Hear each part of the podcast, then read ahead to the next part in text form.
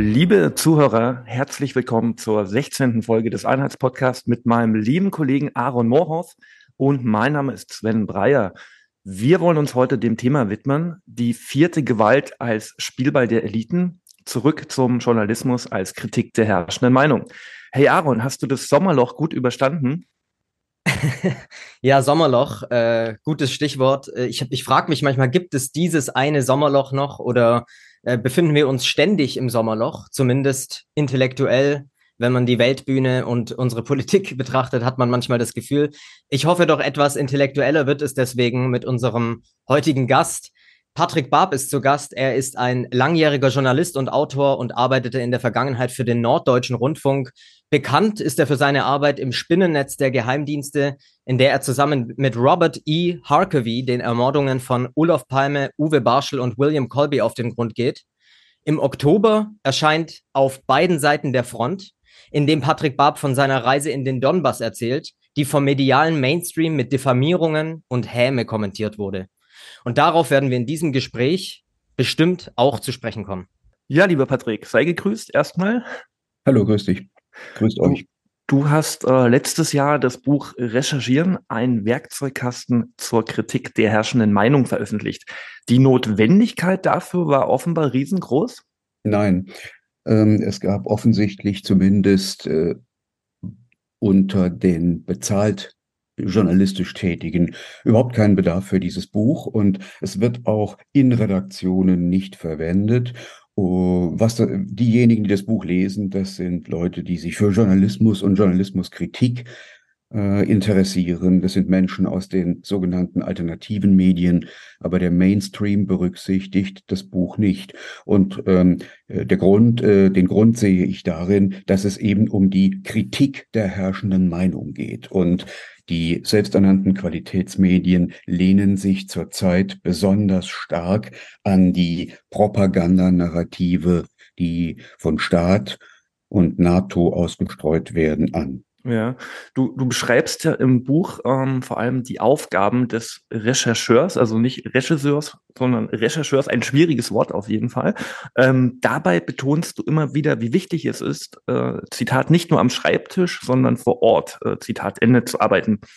Das tun aber immer weniger Journalisten, sei es aus Bequemlichkeit, aber eben auch, weil man heutzutage ja auch alles schnell googeln kann oder vielleicht auch mit den einfachen Menschen vor Ort kaum noch etwas anfangen kann. Welche Folgen hat diese Entwicklung? Was meinst du?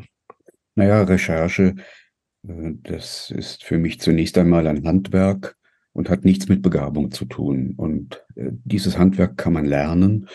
Äh, und ich habe in dem Buch die Werkzeuge zusammengefasst, die ich erlernt habe im Lauf der vergangenen, ja fast 50 Jahre lernen musste, denn beigebracht hat mir es niemand.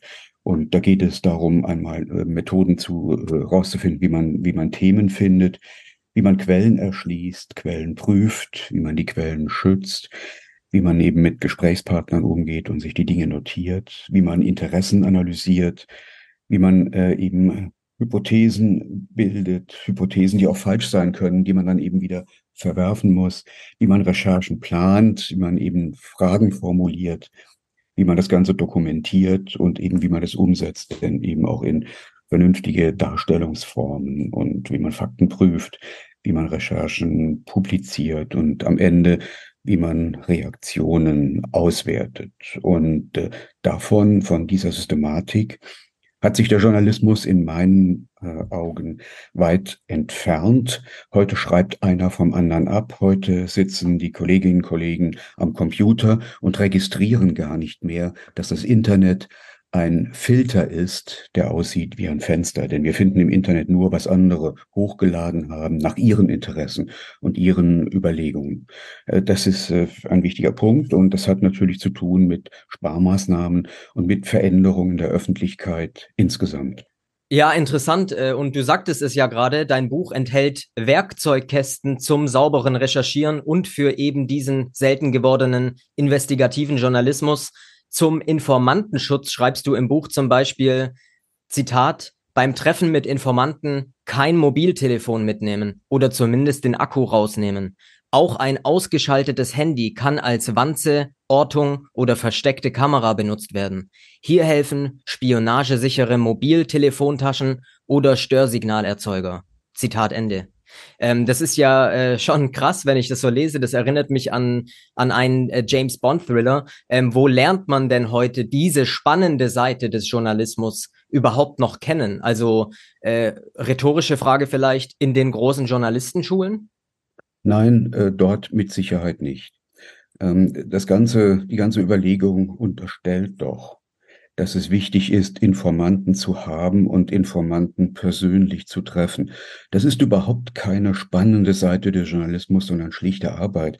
Man muss einfach definieren, äh, welche Personen sind in meinem Themenfeld oder in meiner räumlichen Umgebung wichtig und wie kann ich die erreichen und wie kann ich mich mit diesen Personen mal zusammensetzen und verabreden. Das ist überhaupt nicht sonderlich spannend, sondern es beruht einfach auf solidem Handwerk, äh, außerhalb der Arbeitszeit Menschen ansprechen, sich mit ihnen zusammensetzen, sich bekannt machen und überleben und überlegen, äh, können wir einen Schritt des Wegs gemeinsam gehen. Das ist doch äh, der Kern der ganzen Geschichte. Und dass wir im, im Zeitalter des Überwachungskapitalismus leben, das ist ja im Grunde genommen eine Binsenweisheit, wenn man äh, die, die äh, veröffentlichten Dokumente von Edward Snowden kennt. Wir wissen, dass es äh, den amerikanischen Geheimdiensten und ich vermute auch den britischen oder russischen Geheimdiensten möglich ist, äh, sich überall draufzuschalten und alles auszulesen.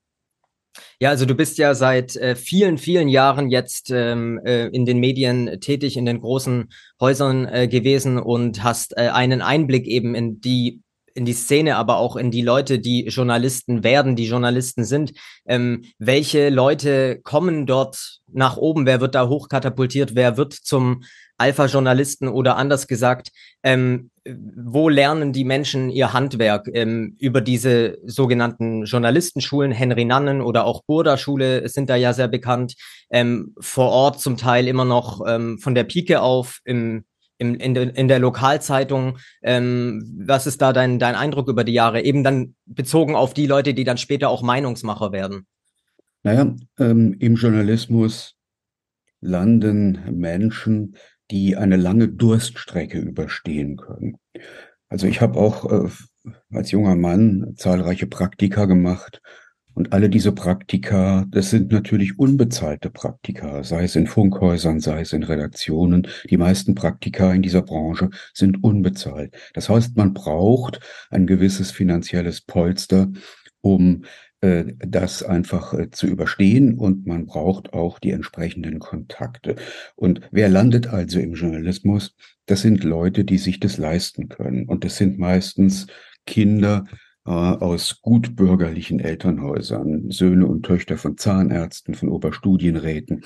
Und die finden sich in den Redaktionen und die ziehen Angehörige ihrer Schicht auch wieder nach. Also ich war äh, in vielen Redaktionen das einzige Arbeiterkind.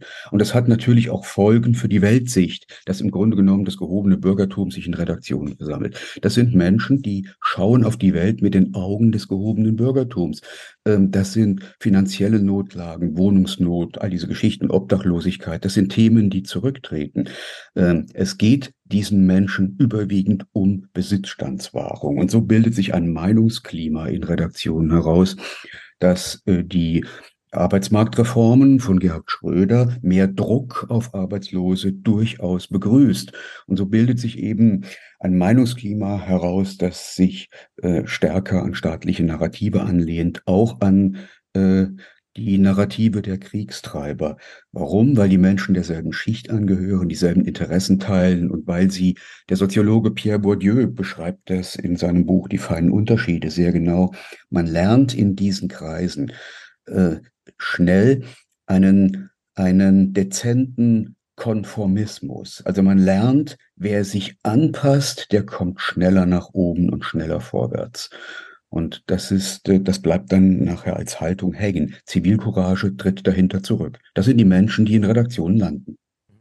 Ja, äh, ich habe sie selbst nicht miterlebt, aber es gab ja auch diese goldenen Jahre ähm, des äh, Journalismus, würde ich zumindest äh, behaupten, habe ich auch oft gespiegelt bekommen von kritischen Menschen. Also zum Beispiel ähm, die in der Helmut Schmidt-Zeit äh, Gespräche von Günter Gauss äh, zur Person hieß, glaube ich, sein sein Format, wo man auch eine ganz andere Intellektualität noch in den Regierungsämtern vorfand, ebenso wie in den Journalistenstuben. Da gab es äh, wirklich Kompetenz, Verstand und und Sachverstand ähm, wie ist dieser Abstieg, wenn man es jetzt mit heute vergleicht, äh, zur heutigen Ampelregierung, aber auch eben zu den heutigen äh, Journalistenkadern ähm, zu erklären? Das, das, da muss ja irgendwas passiert sein.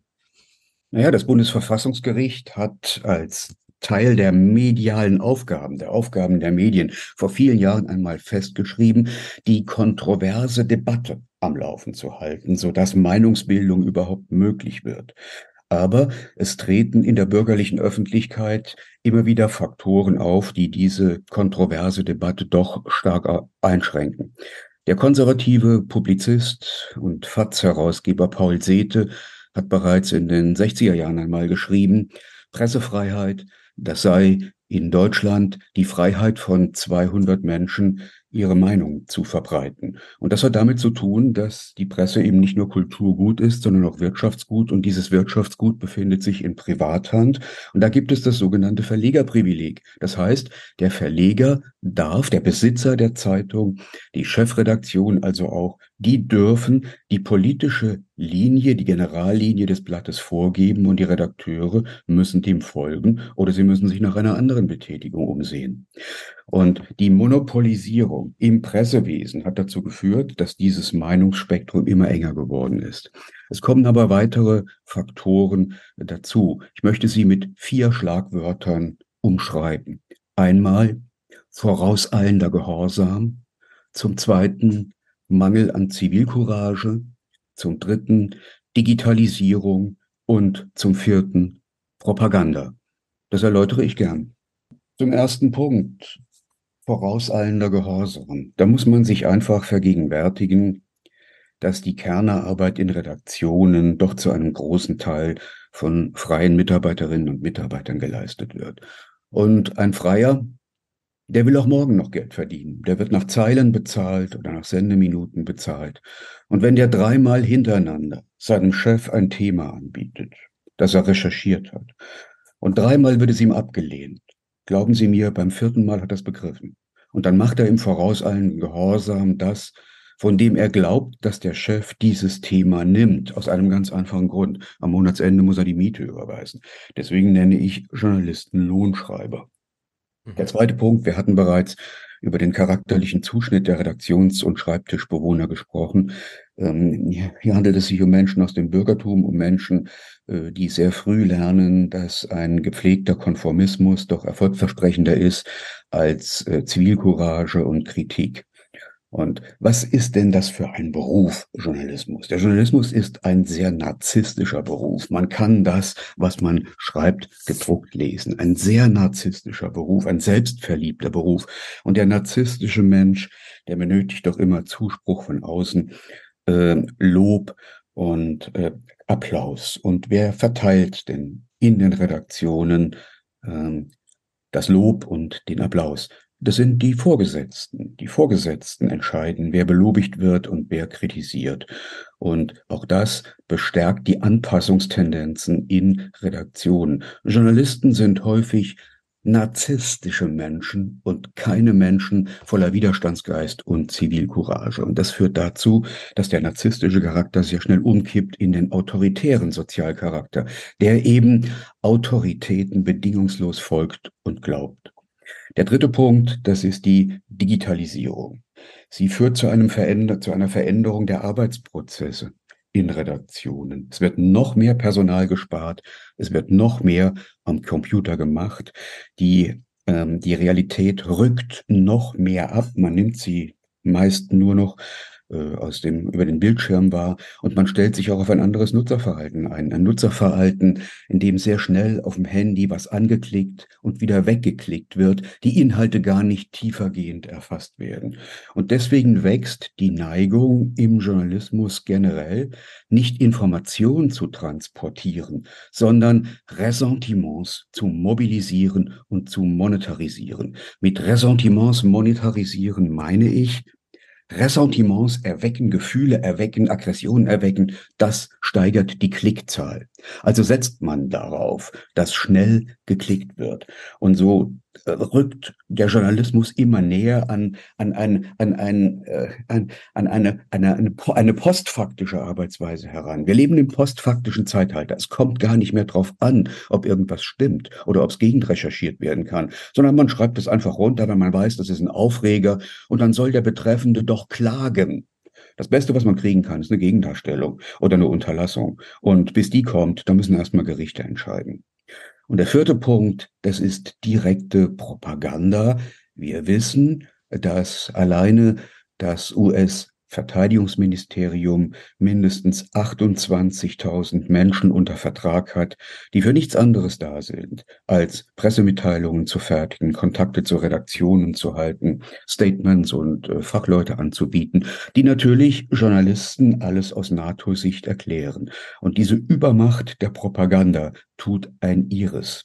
Und so wird äh, der demokratische Debattenraum immer enger, weil auch die die oppositionellen Bestrebungen gehen, äh, äh, äh, schwach sind, weil auch die, Opposition, die oppositionellen Bestrebungen schwach sind. Und ich würde fast so weit gehen zu sagen, ähm, in der Zeit der Corona-Krise und während äh, des äh, Ukraine-Krieges ist der Wäre der demokratische Debattenraum vollständig zusammengebrochen, gäbe es nicht die alternativen Medien.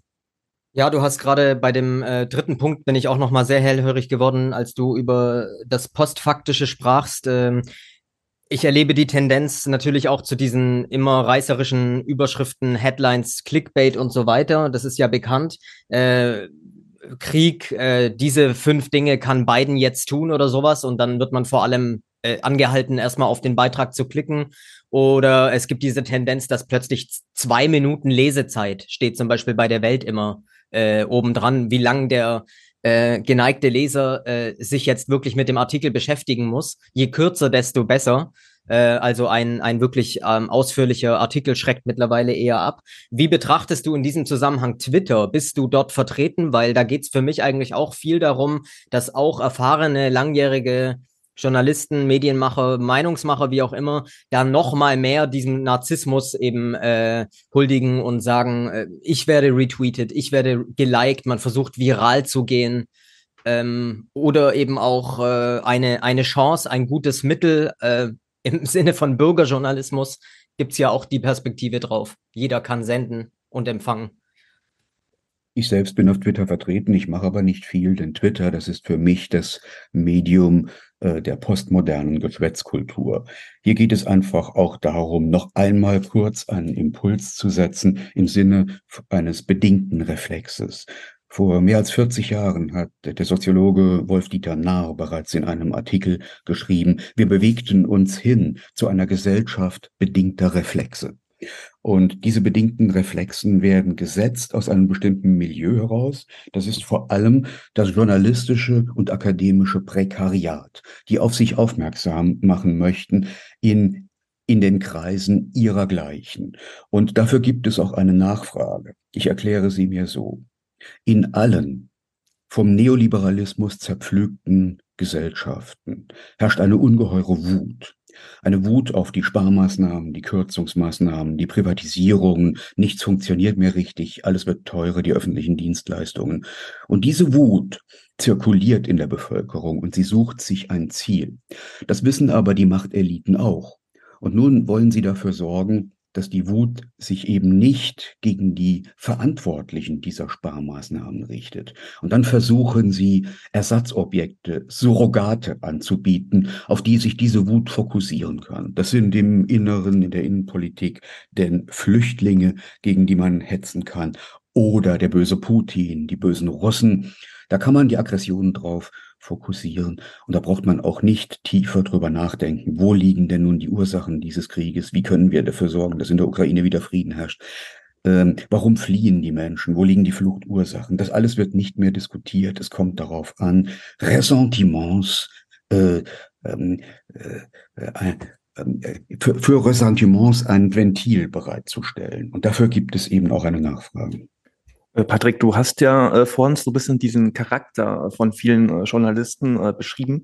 Und äh, mir fällt wirklich auf, das kann man wirklich eins zu eins auch auf dem akademischen Elfenbeinturm über, übertragen. Also da hast du im Prinzip die gleichen Leute, die ähm, publikationsgeil sind und, und äh, nur unter ihresgleichen sind, alle mehr oder weniger auch die gleiche politische Meinung haben. Und da gibt es aus meiner Sicht viele ähm, Überschneidungen. Der Unterschied ist vielleicht, dass eben an den Universitäten immer noch relativ viel äh, Staatsknete ähm, fließt, also dass das Geld da noch relativ locker sitzt, aber man muss natürlich auch äh, im, im Zeitgeist publizieren. Also ich schaue mir immer bei den ganzen Universitäten an, ich bin ja Historiker, was, was wird, äh, was, was sind gerade aktuelle Themen, was sind, was sind äh, aktuelle Tagungen? Und das ist immer sehr interessant, wie der Zeitgeist wirklich immer mehr auch in der Geschichtswissenschaft, aus der ich ja stamme, ähm, abgebildet wird und eben sehr unkritisch abgebildet wird.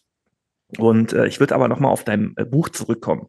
Da schreibst du im Ausblick, äh, dass wir mittlerweile im äh, Zeitalter der Gegenaufklärung leben. Ähm, zumal eben, du hattest das ja auch schon angedeutet vorhin, äh, der Begriff Recherche. Ähm, also man, als Rechercheur bekommt man immer mehr Steine von den Machteliten in den Weg gelegt. Ähm, da gibt's ja gerade einige Bücher dazu. Also Matthias Desmet kann ich sehr empfehlen. Der würde hier von mechanistischer Massenbildung sprechen oder Shoshana Zuboff äh, vom Überwachungskapitalismus. Harald Welzer, wo er noch nicht so ein staatsnaher Soziologe wie heute war, würde von smarter Diktatur sprechen. Du eben vom Zeitalter der Gegenaufklärung. Ähm, wie gesagt, es ist ja bisher auch eine recht trübe Veranstaltung. Hier siehst du auch irgendeinen Grund äh, zur Hoffnung oder, oder geht hier alles äh, den, den Bach runter? Gibt es auch was Positives? Ja, aus deiner müssen, Sicht? Wir müssen in meinen Augen an die Überlegungen der Aufklärung anknüpfen. Denn ähm, ob wir jetzt äh, Immanuel Kant nehmen, der sich im Umfeld der Aufklärung bewegt, selbst nicht direkt dazugehört, oder Montesquieu oder Voltaire oder wenn wir John Locke nehmen, die Überlegungen kreisen immer um eins. Es geht um die Einhegung von Macht. Warum geht es um die Einhegung von Macht, wenn, wenn, ähm, ähm, wenn äh, Montesquieu von der Gewaltenteilung spricht oder John Locke ein Widerstandsrecht gegen die Obrigkeit propagiert, wenn diese sich nicht an Recht und Gesetz hält?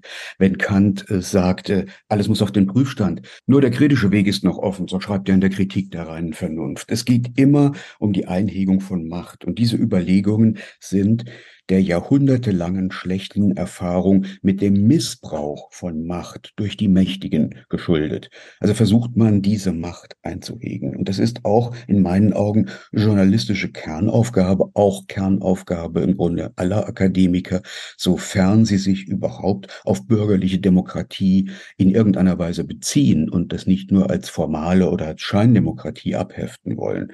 Und die Hoffnung besteht darin, dass wir die Phase der Gegenaufklärung überwinden. Man kann im akademischen Bereich heute ähm, den Eindruck haben, dass wir zurückgefallen sind ins Jahr 1837 zu den Göttinger Sieben, als sieben Professoren in Göttingen ähm, entlassen worden sind an der Universität, weil sie äh, sich stark gemacht, weil sie gegen die Aufhebung der liberalen Verfassung demonstriert haben. Inzwischen äh, haben wir nach einer Studie äh, der Universität Graz 47 Fälle in den vergangenen drei Jahren, in denen Ordinarien, ordentliche Professoren entlassen worden sind, weil sie dem gedanklichen Mainstream nicht folgen wollten. Das heißt, wenn wir den akademischen Mittelbau und die Lehrbeauftragten dazu nehmen, handelt es sich hier um hunderte Fälle. Man kann also von einer politischen Säuberung der Universitäten sprechen. Und äh, man kann ja deutlich sagen, ähm, äh, das sind unhaltbare Zustände. Und das gibt es eben auch im akademischen Bereich. Und dem müssen wir etwas entgegensetzen. Ich kann mir im Moment aber nicht vorstellen, dass äh, diese Gegenwehr, diese republikanische Gegenwehr aus den selbsternannten Qualitätsmedien kommt. Ich glaube, äh, den Ansehensverlust und äh, den, den, ähm, den Vertrauensverlust, den sie erlitten haben durch allzu staatstreue Berichterstattung in der Corona-Krise und in der Ukraine-Krise, werden sie nie wieder wettmachen. Ich glaube eher, dass sich die Medienkrise ausformt zu einer Staats- und Gesellschaftskrise insgesamt. Ich denke, äh, das Heil oder die, den vernünftigen Weg sehe ich in der kritischen Berichterstattung der Alternativmedien. Und ich bin überzeugt davon, wenn die demokratischen Institutionen nicht mehr funktionieren und der Bundestag äh, operiert und handelt wie eine Einheitspartei, dann muss der Protest auf die Straße getragen werden. Die Bürger, die Republikaner müssen ihre Stimme erheben. Das äh, Stichwort äh, Ukraine ist jetzt schon einige Male äh, gefallen und äh, du warst ja vor Ort und hast eben äh, deinen Schreibtisch verlassen. Du wolltest dir ein eigenes Bild über die Dinge ja vor Ort machen und seitdem macht dir vor allem T-Online ähm, das Leben schwer. Ähm, wie gehst du damit um? Wie, wie kommt man mit, mit sowas klar? Ja, zunächst einmal muss man sagen, dass ich ja nicht nur im Donbass recherchiert habe, sondern die Reise in den Donbass war ja eine Folgereise. Ich habe auf beiden Seiten der Front Freunde und ich besuche die natürlich. Und die Recherchen haben begonnen äh, im, äh, im westlichen Teil der Ukraine am Rand der Karpaten, wo ich mir mal die Lebensverhältnisse der Menschen angeschaut habe. Aber all das äh, kann man äh, deutlich machen, das interessiert die überhaupt nicht, denn hier geht es um Propaganda. Ähm, äh, das ist auch, äh, das wird auch dadurch deutlich, das wird auch dann deutlich, wenn man sich die Eigentumsverhältnisse äh, und die, die Geschäftspolitik von T-Online einmal anschaut. T-Online gehört zum Ströer-Konzern. Das ist ein Werbeunternehmen und der größte Auftraggeber dieses Werbeunternehmens, das sind zusammengenommen Bund, Länder und Kommunen. Hier gibt es also ja eine Interessenüberlappung, möchte ich einmal sagen. Man könnte auch etwas pointiert sagen, wir zahlen äh, dafür, dass wir mit der Propaganda von T-Online bestreut werden mit unseren Steuergeldern. Und das erklärt auch die redaktionelle Linie. Hier geht es nicht nur einerseits darum, äh, durch die Weckung von Ressentiments Klickzahlen zu erhöhen, sondern wahrscheinlich geht es hier einfach auch darum, dem größten Geschäftskunden noch einen politischen Gefallen zu tun entweder im vorauseilenden Gehorsam oder im direkten Auftrag. Und äh, da kann ich nur zu sagen, es ist ganz schwer, ähm, einen Menschen zu überzeugen, wenn sein Gehalt davon abhängt, dass er es nicht versteht. Man wird also gegen diese geschäftlichen Interessen mit Sachargumenten nicht ankommen und ich gehe juristisch dagegen vor. Gab es für dich überhaupt eine Zeit ohne Propaganda oder könnte es die je geben? Ist vielleicht eher ein äh, Gedankenspiel, denn ich habe das Gefühl, Regierungen spielen ganz grundsätzlich mit Propaganda oder setzen diese ein. Das liegt in der Natur der Sache. Folgefrage, läge es dann also nicht immer am Bürger, am mündigen Individuum ohnehin äh, diese, diese Medienkompetenz zu entwickeln, dass er nicht zum Spielball der Mächtigen wird? Ja Gott, Propaganda gibt's natürlich immer und äh, der Satz ist dir ja vertraut, wer in der Demokratie schläft, wird in der Diktatur wach. Aber es haben sich die Dinge doch zugespitzt. Hm. Sie haben sich einmal zugespitzt in Kriegszeiten. Ähm, ähm, der Krieg bedeutet, äh, dass die Gesellschaft polarisierter wird und dass man natürlich versucht, äh, mit einer Verdichtung der Propaganda die Menschen auf Kriegskurs zu halten. Aber äh, wir müssen auch sagen, die kapitalistische Gesellschaftsordnung befindet sich in der Phase endemischer Krisen. Nach der Finanzkrise kam die Eurokrise, nach der Eurokrise kam die Corona-Krise und nach der Corona-Krise der Krieg in der Ukraine. Und so werden die Bürger immer in Krisenstimmung gehalten und hinterrücks, während die Bürger auf die Krise selbst schauen, werden demokratische Freiheitsrechte abgebaut.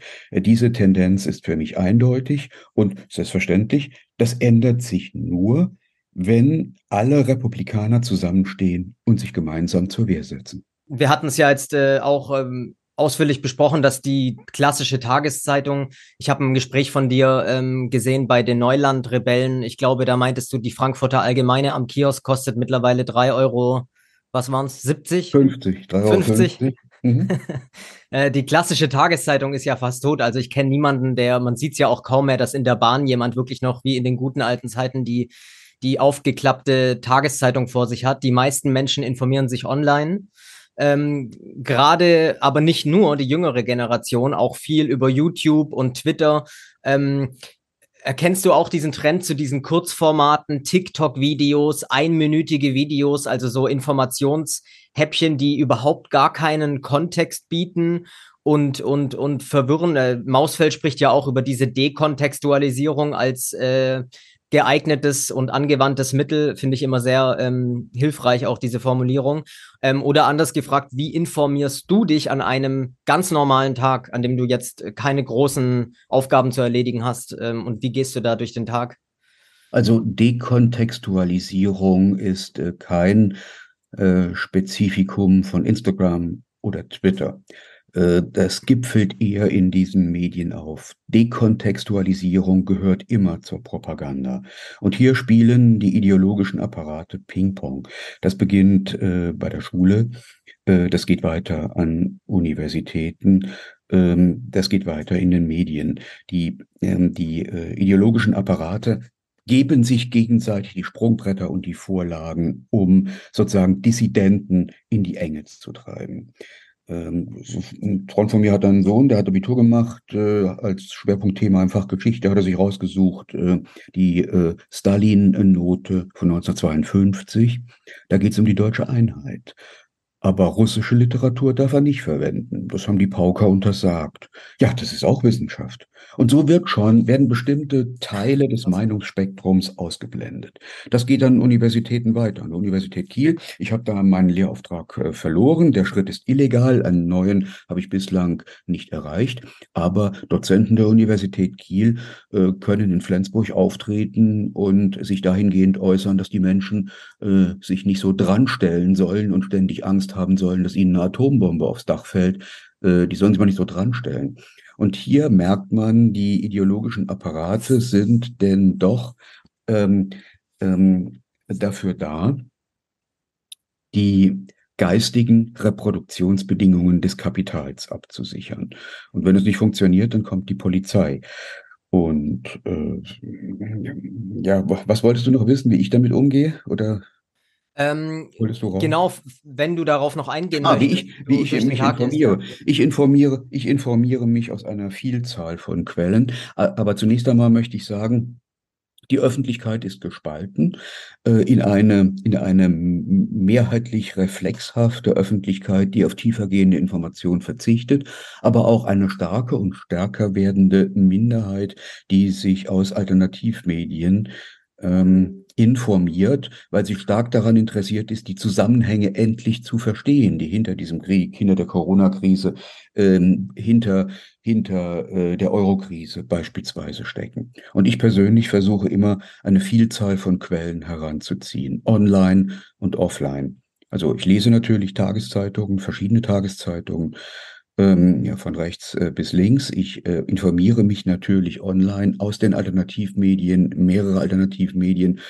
ähm, äh, und aber auch der Welt oder andere Medien. Und ich bin natürlich auch in meinen Spezialgebieten Ukraine-Krieg, Ukraine-Osteuropa immer wieder einer ganzen Reihe von äh, Telegram-Kanälen und Chatgruppen verpflichtet. Ähm, hast du irgendeinen speziellen Blog, den du vielleicht unseren äh, Zuschauern empfehlen kannst? Ich meine, wir sind jetzt hier bei Manova, aber vielleicht, wo du sagst, hey, das kennt noch nicht jeder und das, oder das habe ich neu, neu erst entdeckt und das, das kannst du weiterempfehlen oder so direkt nicht? Ach Gott, jetzt müsste ich Werbung machen für irgendwas. Ich, ich würde jetzt gerne, also im Grunde genommen würde ich jetzt gerne sagen, wir brauchen eine, ein gemeinsames, äh, ein linkes Facebook. Aber überall, wo ich äh, das sage, begreifen die Leute gar nicht, was damit gemeint ist. Äh, ich will ja nicht die Vielfalt schmälern, sondern es geht mir darum, dass wir ein Vernetzungstool haben, wo die Menschen äh, alles machen können, auch Urlaubsfotos teilen und wo wir das Hausrecht haben. Ja, also wenn man jetzt sieht, dass in der Suchmaschine Google bestimmte Dinge einfach weggenommen werden aus den Alternativmedien, dann weiß man, wie wichtig dieses Hausrecht ist. Denn es handelt sich hier ja um proprietäre Märkte. Es handelt sich um Märkte in Privatbesitz. Und da darf der Eigner des Marktes entscheiden, wer da drauf darf und sein Gemüse verkaufen darf und wer da nicht drauf darf. Und deswegen brauchen wir eine eigene Plattform wie Facebook oder Twitter oder oder Instagram oder sowas, wo wir unsere Inhalte darlegen können und wo wir sagen können, welche Inhalte von anderen wir nehmen. Das wäre mir das Wichtige. Ansonsten natürlich äh, äh, gehört in den Kreis der Medien, die ich nutze, auch Multipolar, die Nachdenkseiten, äh, Telepolis, aber auch äh, ein, ein sehr gutes Magazin. Dafür möchte ich vielleicht noch Werbung machen. Das sind, das ist eine christliche kanadische Gruppe. Ähm, äh, die Publikation heißt The Post Hill Magazine äh, und das ist deswegen eine ganz hervorragende ähm, Publikation wegen der inneren Liberalität dieser stark christlich orientierten Menschen. Also hier äh, treten russische Autoren auf, englische Autoren, australische, auch deutsche. Es macht Spaß für die zu arbeiten. Das sind wirklich hochinteressiert, hochinteressante und sehr neugierige Profis. Und natürlich will ich nicht vergessen das Oberton-Magazin des Westend Verlages. Ja da war doch einiges an Informationen noch mit äh, dabei. Und ja, wir beide möchten auf jeden Fall auch auf deine Homepage äh, patrickpap.de verweisen. Und hier auch nochmal, äh, auch für alle, die bisher noch äh, keine Artikel geschrieben haben, wenn sie Lust äh, drauf haben, sollten sie unbedingt dein Buch lesen. Recherchieren, ein Werkzeugkasten zur Kritik der herrschenden Meinung, letztes Jahr im Westend Verlag erschienen und alle sind schon echt gespannt auf dein neues Buch auf beiden Seiten der Front, was im Oktober erscheint. Ich denke, das wird sicher äh, einiges an Aufmerksamkeit äh, bekommen. Ja, ja da Patrick, die Diffamierungsmaschine von vorne wieder los, das ist doch klar. Aber es gibt auch den Spruch, auch, auch, auch schlechte ähm, Publicity ist, ist gute Publicity. Ne? Also ich glaube, was die Verkaufszahlen angeht, äh, könnte, könnte das stimmen in dem Fall. Oder hoffen wir es mal für dich.